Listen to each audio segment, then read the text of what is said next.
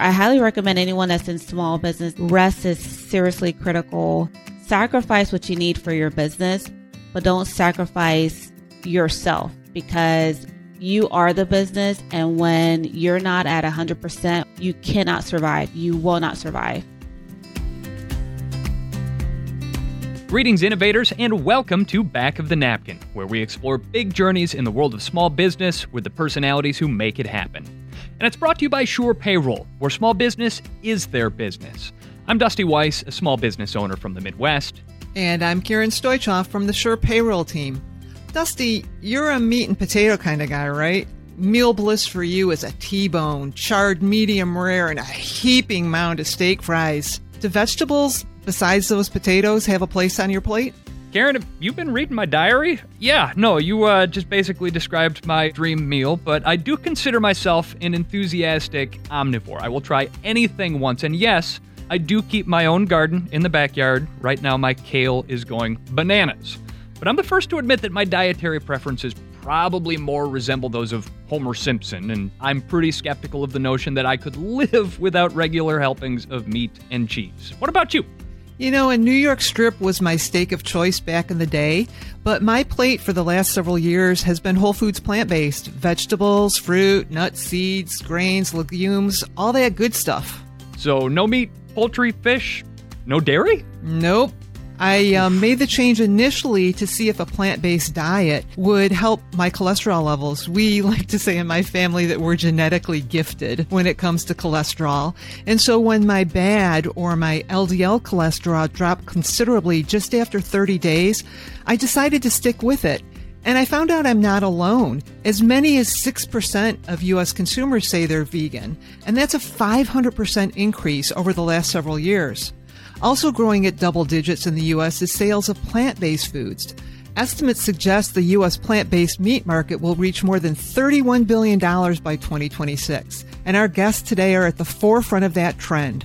Operating a bakery and food truck south of Orlando that serves up delicious vegan treats and savory dishes to a dedicated, growing customer base. Well, Karen, it's certainly no secret in the consumer world that shoppers are increasingly interested in adding plant based foods to their diets. And it seems from a small business perspective, it's a pretty smart move. There's an eager customer base out there. That's right. According to the Plant Based Foods Association, the vegan retail food industry's worth grew by double last year. If you question the popularity of plant based options, consider Kentucky Fried Chicken, Pizza Hut, Dairy Queen, McDonald's, California Pizza Kitchen, and even more. They now feature plant based menu options and can't even think about forgetting Ben and Jerry's.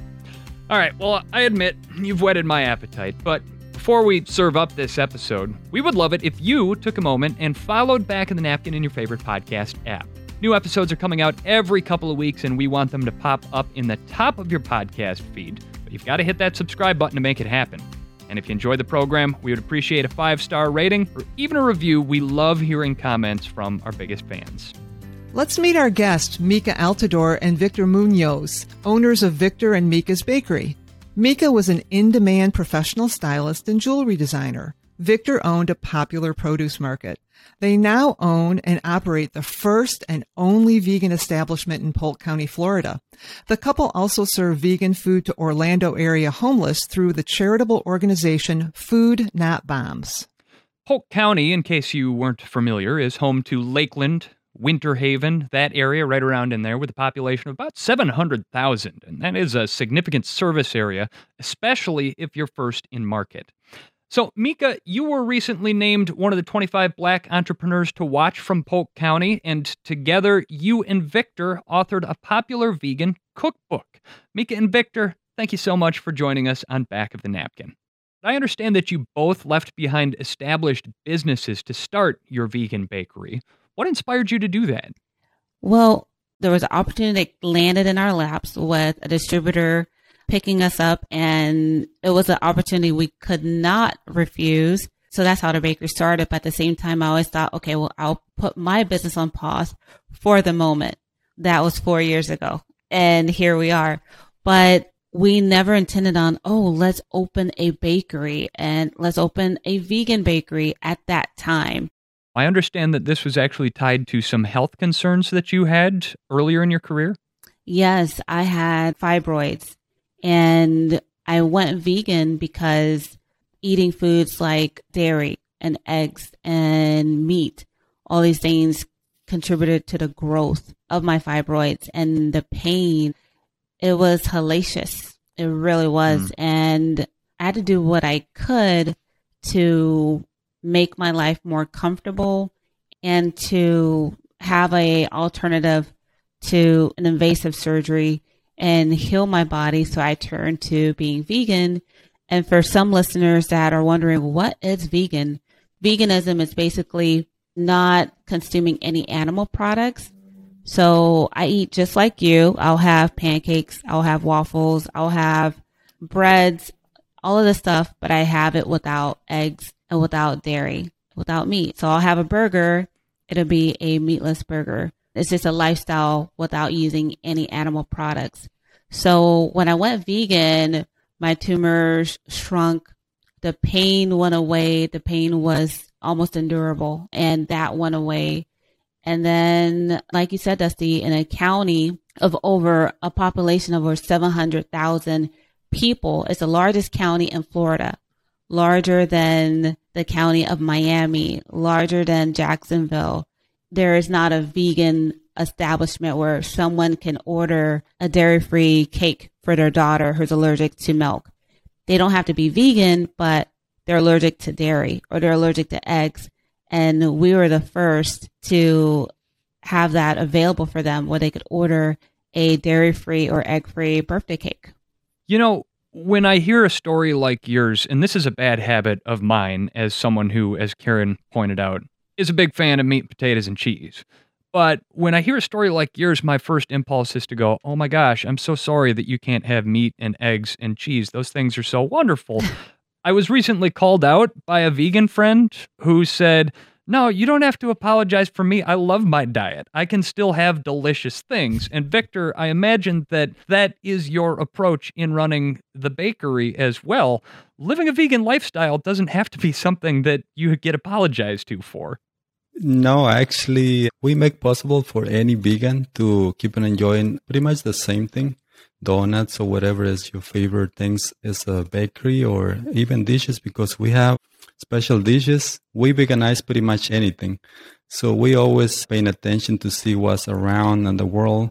Whatever we see as like a very popular, we veganize. We always taste it to make sure they're gonna be just same as good as the real deal and my own, for example, I, I always try to bring some new things almost every time. That way we don't bring the same thing and um, the people get tired of be trying the same all the time. So we uh, cover both sides, like uh, sweet and savory. In the beginning, we see a lot of people struggling even in ourselves we were struggling to try and find a good place to eat vegan things. Like you go like to a restaurant and it's very hard to find like some good dishes or even a single burger it's very hard. I guess it's one of the reasons how victor mika starts because we say like well if there's nothing around i think it's a good chance to be very uh, strong in this way you know being vegan bakery Victor, you used to pack some of Mika's vegan banana bread when you mm-hmm. would go to the produce market and customers started to eye your banana bread and started to ask if you were going to sell that. Was that also an inspiration for why you wanted to see if you could expand and grow this opportunity for the two of you? I feel like the real reason why we started the bakery was my family had been growing vegetables and fruits in the field for a long time. I would say like 40, 50 years. And it was really good to make money though. And then right now it's difficult because it's a lot of competition. Like as there's a big stores which focus on produce like fruits and vegetables. And then like that affects the sales for us like a little business, you know. And then I told Nick, I say, don't you think uh, we should to make banana bread because we have a lot of bananas. You know, we was throwing a lot of bananas away every time. You know, bananas when as soon as they got like speckles or they got little bruise or something, you cannot sell like normal. Anybody do that. I mean, any store, like soon as you got like a little speckles. And for me, it's actually the best way to eat it when I got a little speckle, got, got a little different well, taste. And it's the bananas amazing. turn in our house and they go right into the freezer. And that's banana bread in a couple of months time. yeah, it's actually the best way to make banana bread. And, um, I see the big opportunity to make banana bread and make money from something that we was throwing away, you know? I said, why we want to keep in doing this? So um, I talked to Mika and she agrees. So she starts to make, I think at the beginning was like six or seven loaves of the banana bread. We were selling, almost selling out every day. And then eventually we had to the point where we were selling like 15, uh, 20 a day. At the place where I was buying the produce, it was this big company I see they were selling banana bread and not only banana bread, they were selling like a zucchini, carrot, and a lot of different flavors. So I pay attention to them and I say, well, we make banana bread. I told them. And she said, you do? And she said, I don't know. Why you don't bring me a sample and see if you can supply me? Because actually we need more than that because we don't have enough. So I bring a sample and they like it but then we struggle a little bit with the size because they want a special size for the uh, there was like a pound cake size. Okay. it had to be like a one pound. So we struggled to find the right pen. So when they signed us on we didn't know what we were signing up for. We thought okay well 400 loaves we were doing the math. We're like oh that sounds like really good money. But we did not have a commercial space as far as commercial equipment mixer everything was mm-hmm. being done by hand. So we had to learn how to multiply our ingredients to create batches. So we learned we had to create a system for the recipes so that the loaves would taste identical and delicious. It was a big process, a lot of baking for a small oven and for two people. And that's what actually stopped us from going back into produce and my jewelry business because it was impossible to do that. It literally is impossible. Yeah.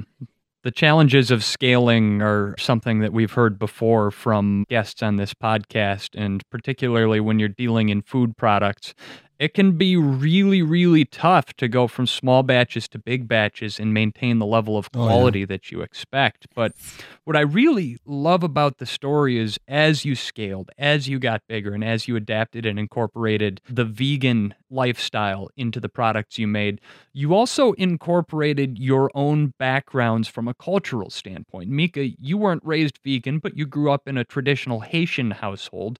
And Victor, I know you grew up in a traditional Mexican household. So, Mika, how did the family recipes that you grew up with now influence your vegan menu options? It's funny you ask. So, at the moment, I don't have anything traditionally that we that I grew up on incorporated in the menu, but what I do have is a major part of me, a major part of myself.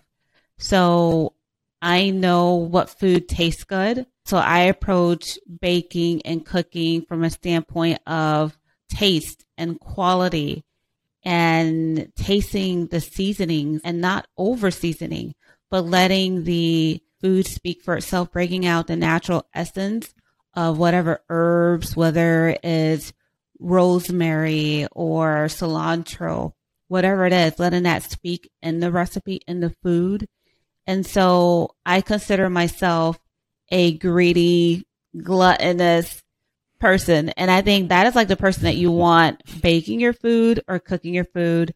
So when they say don't trust a skinny chef, don't trust a chef that isn't greedy. They have to be greedy. And so that's what I bring into my recipes, our recipes. And for Victor, he brings a lot of his traditions into the bakery. I guess for most Mexicans, not now, but like back in the days, it was like a force to be vegan. Why? Because people had the money to buy uh, beef or chicken, unless that you raise your own chickens or your own beef and things like that. A lot of the place that you see these days in the restaurants or um, different uh, places where they sell some amazing Mexican food, everything is loaded with the beef, with chicken, with cheese the real plate in the beginning was not like that. There was no with beef, there was no with chicken.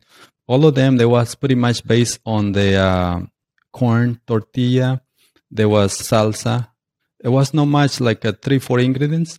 It's delicious, of course, but there was the basic. There was beans. There was all these things. There was no like beef. But the reality is like that. So I feel like when I was growing up, I grew up with my grandma and I learned how she was cooking most of the dishes, like real dishes. I feel like that's one of the reasons I uh, bring a lot of dishes. For me, it was very easy because there's a lot of bread which is make already vegan. But like people make it like, for example, the butter is no vegan at these days, but like you can use oils or you can use uh, a lot of different things, which is still uh, vegan, you know, more yeah. natural it's not just your family heritage traditions that you bring to your cooking though, Victor. I understand that Mika absolutely raves about your fried Italian savory donuts. How did oh. you come about developing an Italian savory donut recipe? I guess when you're in something, either if you're a mechanic or if you're building houses or you're doing something, I guess you always have something on mind I don't know, they can be to surprise you or to impress the customers. So I, I never stay quiet in my mind. I was thinking what I can bring for this weekend, what I can do, what else I can present where the people can feel like, oh my God, this is amazing. Oh, uh, this tastes really good. So I feel like that's one of the reasons why I always create something uh, new almost every I don't want to say every week, but like I try at least every two, three weeks, bring something new. So I say, well, I know people love cheese. I know people love good taste. So the savory donut should be like something like a burger, like a hot dog, like uh, something that you enjoy. So I say, everybody love cheese. So let me put some little seasonings on it. So I put garlic, I put uh, oregano, I put little olive oil, and then I put like a little touch of the um, jalapeno, just the juice, because you know I don't want to put the whole jalapeno on it because it may gonna be spicy and people don't want to eat it. Some people love the spicy. We have a lot of customers there who eats the spicy without problem, but I just put a little touch of the uh, jalapeno taste on it. So always trying to mm-hmm. impress the customers, but also, as I understand it, trying to impress one another because we kind of buried the lead here. But you guys, in addition to running a business together and being business partners, are life partners yes. as well. That's a lot for a couple to do to live their personal and their professional lives yes. together. So, what's your secret for making that work? So, Victor is a perfectionist.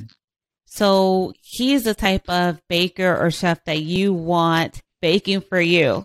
He is meticulous into details and presentations and in the preparation leading up to serving you whatever it is that you want. You know, he's super clean, he's super neat. And so he, in a sense, is the leader, and I'm a leader also. For us, what works is where Victor has his own workspace, and then I have my own workspace, and he is literally free to create anything that he feels passionate about, and so am I.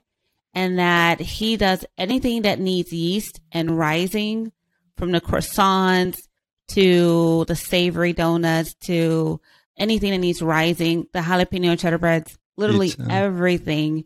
So Victor does that.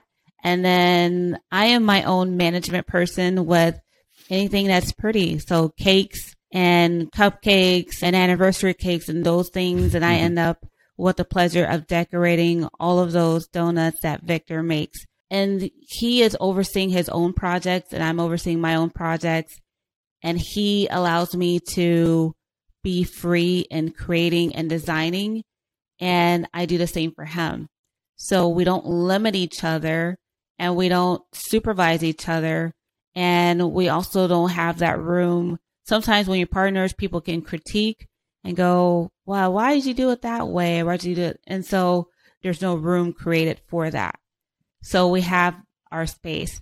So it sounds like play to your strengths, know that you complement one another, give the other one room to do their thing, and divide yes. and conquer. And I would say that that is not just good business advice, That's good life Yes. partner advice. So outstanding stuff there. Mhm. We're going to continue this conversation with Mika Altador and Victor Munoz from Victor and Mika's Bakery in just a minute. But first, we're going to check in with Holly Wade, Executive Director of the National Federation of Independent Business, with the Sure Payroll Main Street Minute.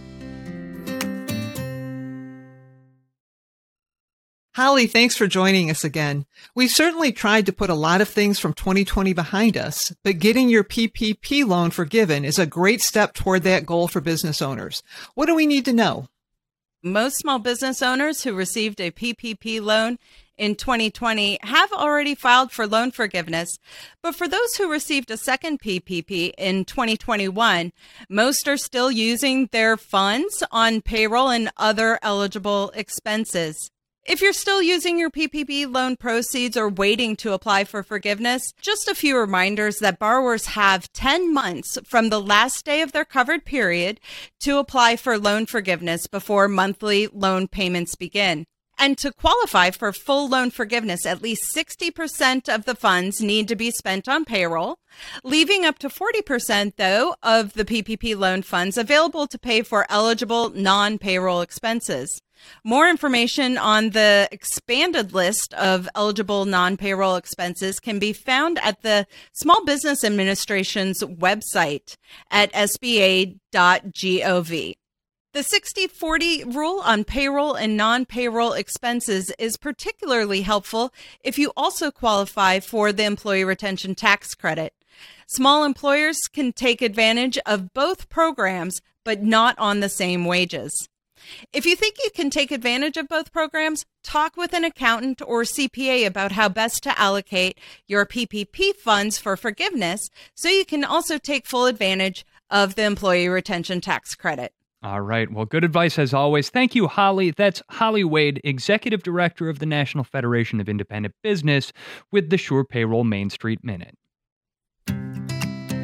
This is Sure Payroll's Back of the Napkin podcast, where entrepreneurs share their stories of big journeys and small business. I'm Karen Stoichoff. And I'm Dusty Weiss, and we're talking to Mika Altador and Victor Munoz from Victor and Mika's Bakery in Polk County, Florida. So, Mika and Victor had to ask about this as a non vegan because, interestingly enough, 90% of your customers are not vegan. What do you think that that says about what's on your menu? Well, actually, 98% of our customers are not vegan. The presentation of our foods, the way our food looks, it looks just like regular delicious food. Delicious croissants, delicious cheddar loaves, delicious banana nut breads. When you see our foods, it just looks like darn good food that you're like, oh wow, that looks good. I want to pick that up. I want to, you know, take that home to my family. I want to take that for Sunday dinner or something to have for the week and just freeze it and I can share it with my family for the week. So we cater to all and Victor's meticulous about he's a craftsman. He's a baker craftsman and you see his stuff, you would think a team of 16 people in a bakery produced those items, but it was really one man Mika, you went vegan and made other lifestyle choices to help heal your ailing body and mind. Yet there is absolutely nothing easy about running a small business. How do you maintain balance? I recently learned how to maintain balance. We went from working our first year, as you and your listeners now know, 120 hours a week with the distributor, 400 loaves of bread, two people, one hours of sleep a day, falling asleep behind the wheel of the car while delivering at four in the morning to the distributor who was about 40 miles from where we were and falling asleep on the way back, sometimes pulling over on the side of the highway after dropping off our loaves to get like maybe a 10 minute or 30 minute nap, whatever we could to safely make it back. That was our life for about nine months before we ended distributing. So 120 hours to now we're working 60 hours a week our fourth year into running Victor Mika's Bakery. So we just celebrated four years. So we know a thing or two now about balance. I highly recommend anyone that's in small business and you're thinking about having your small business, rest is seriously critical.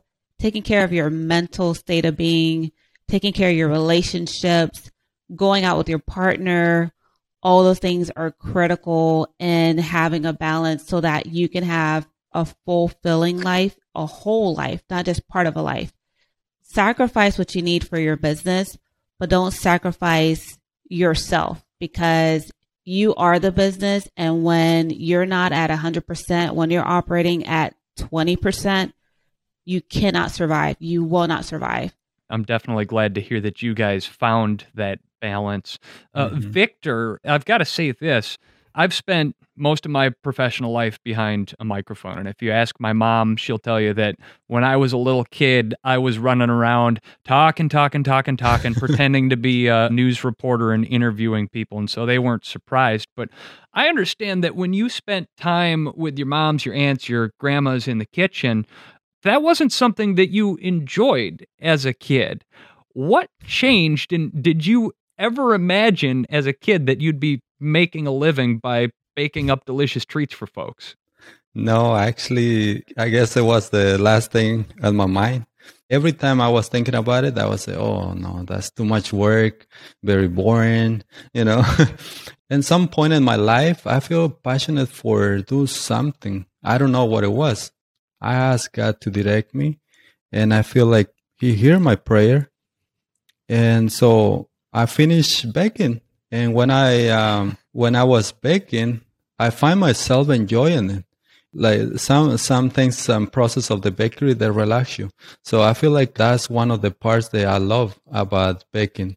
Not washing uh, sheets or nothing like that. That's still, I guess, the same washing dishes, washing sheets, and you know, that's something that I guess nobody want to do. But on the other side, with the baking, while you're working with the dough, while you um, doing something, when you're shaping something. I enjoy it. You found your calling and something that used to drive you crazy, and that is one of the coolest things about it to me. But whenever you take and turn a passion into a business model, one of the harshest surprises I've realized is the financial kind. You said you weren't aware, Mika, that there was a cost to follow your passion. How have you found a return on your investment?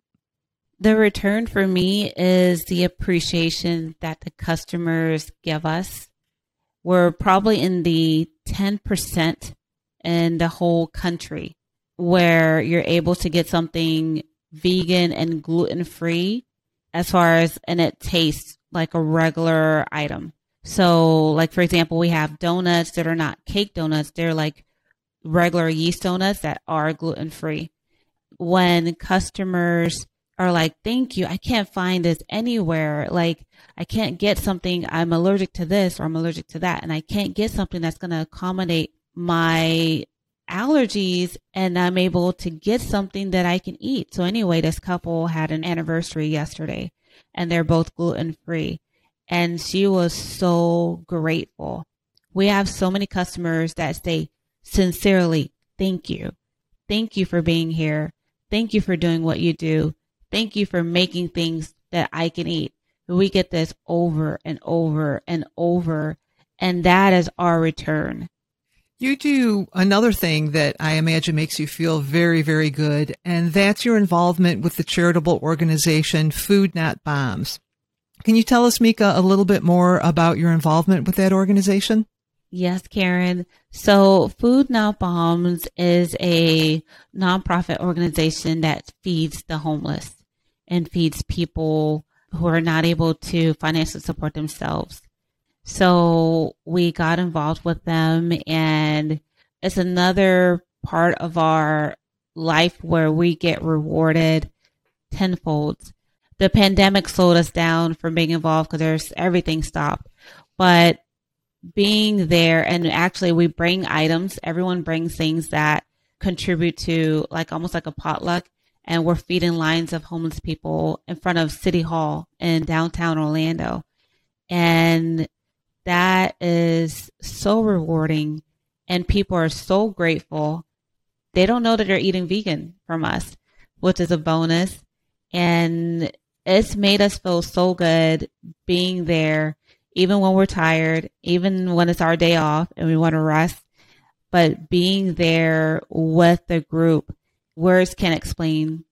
Well, it's really cool to hear because ultimately, at the end of the day, making money is only part of your mission as a small business and Mhm. being a part of your community and playing a role in making that community a better, more vibrant place, I've found is a worthy part of that mission as well. And it sounds like you guys have that part nailed down. So that's great to hear. But you sell your items at the area farmers market, Mhm. vegan special events, there are pop up events, retail specialty shops. You've got a food truck. But what's coming next for Victor and Mika's Bakery? Well, there's a lot coming up. One of the things for us is COVID slowed us down last year with our attempts with our, we have a property. So we were in process of renovating it so that it would be our brick and mortar. So COVID slowed us down a little bit, but that is the next endeavor that we have is completing our renovation and maybe having a another storefront in Lakeland, which is another big city in Polk County. I think why it's very important for Victor Mika's Bakery. The uh, next gonna be our place, our own place where the people can come and buy. I don't know in the beginning if the people can sit down and eat there, but like it's on our mind to make like a place where the people can come and order, pick up, and maybe like two, three tables in the beginning to receive some customers who wanna eat there. In the beginning, of course, we want to stay with the Mexican dishes, the which already been presented to some customers. But uh, we open to uh, veganize a lot of different things, Italian, uh, any country, whichever is popular, you know. Also, uh, one of the growths that we plan on doing, our next moves is basically opening more to wholesalers, into markets and restaurants. So that is one of the other moves. That's what's next for Victor Mika's Bakery. Well, Victor, I've got to say, you guys have a plan for growth. You've got unlimited potential at this point, and we are so excited to see what comes for you next at Victor and Mika's Bakery. Mika Altador and Victor Munoz, thank you so much for joining us on this episode of Back of the Napkin. And there's more exciting news for Victor and Mika as well, Karen. They recently learned that VegNews has selected their donuts as among the top three in the country, so kudos to them for that as well. But that is all we have time for on this episode of Back of the Napkin, where we explore big journeys in the world of small business with the personalities who make it happen.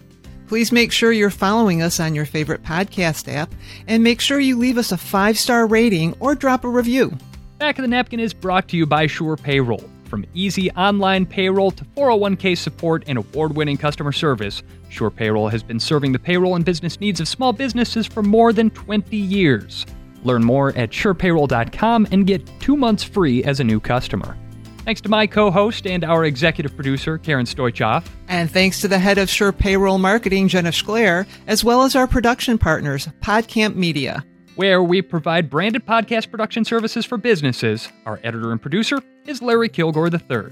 So thanks for tuning in to Back of the Napkin. I'm Dusty Weiss. And I'm Karen Stoichoff.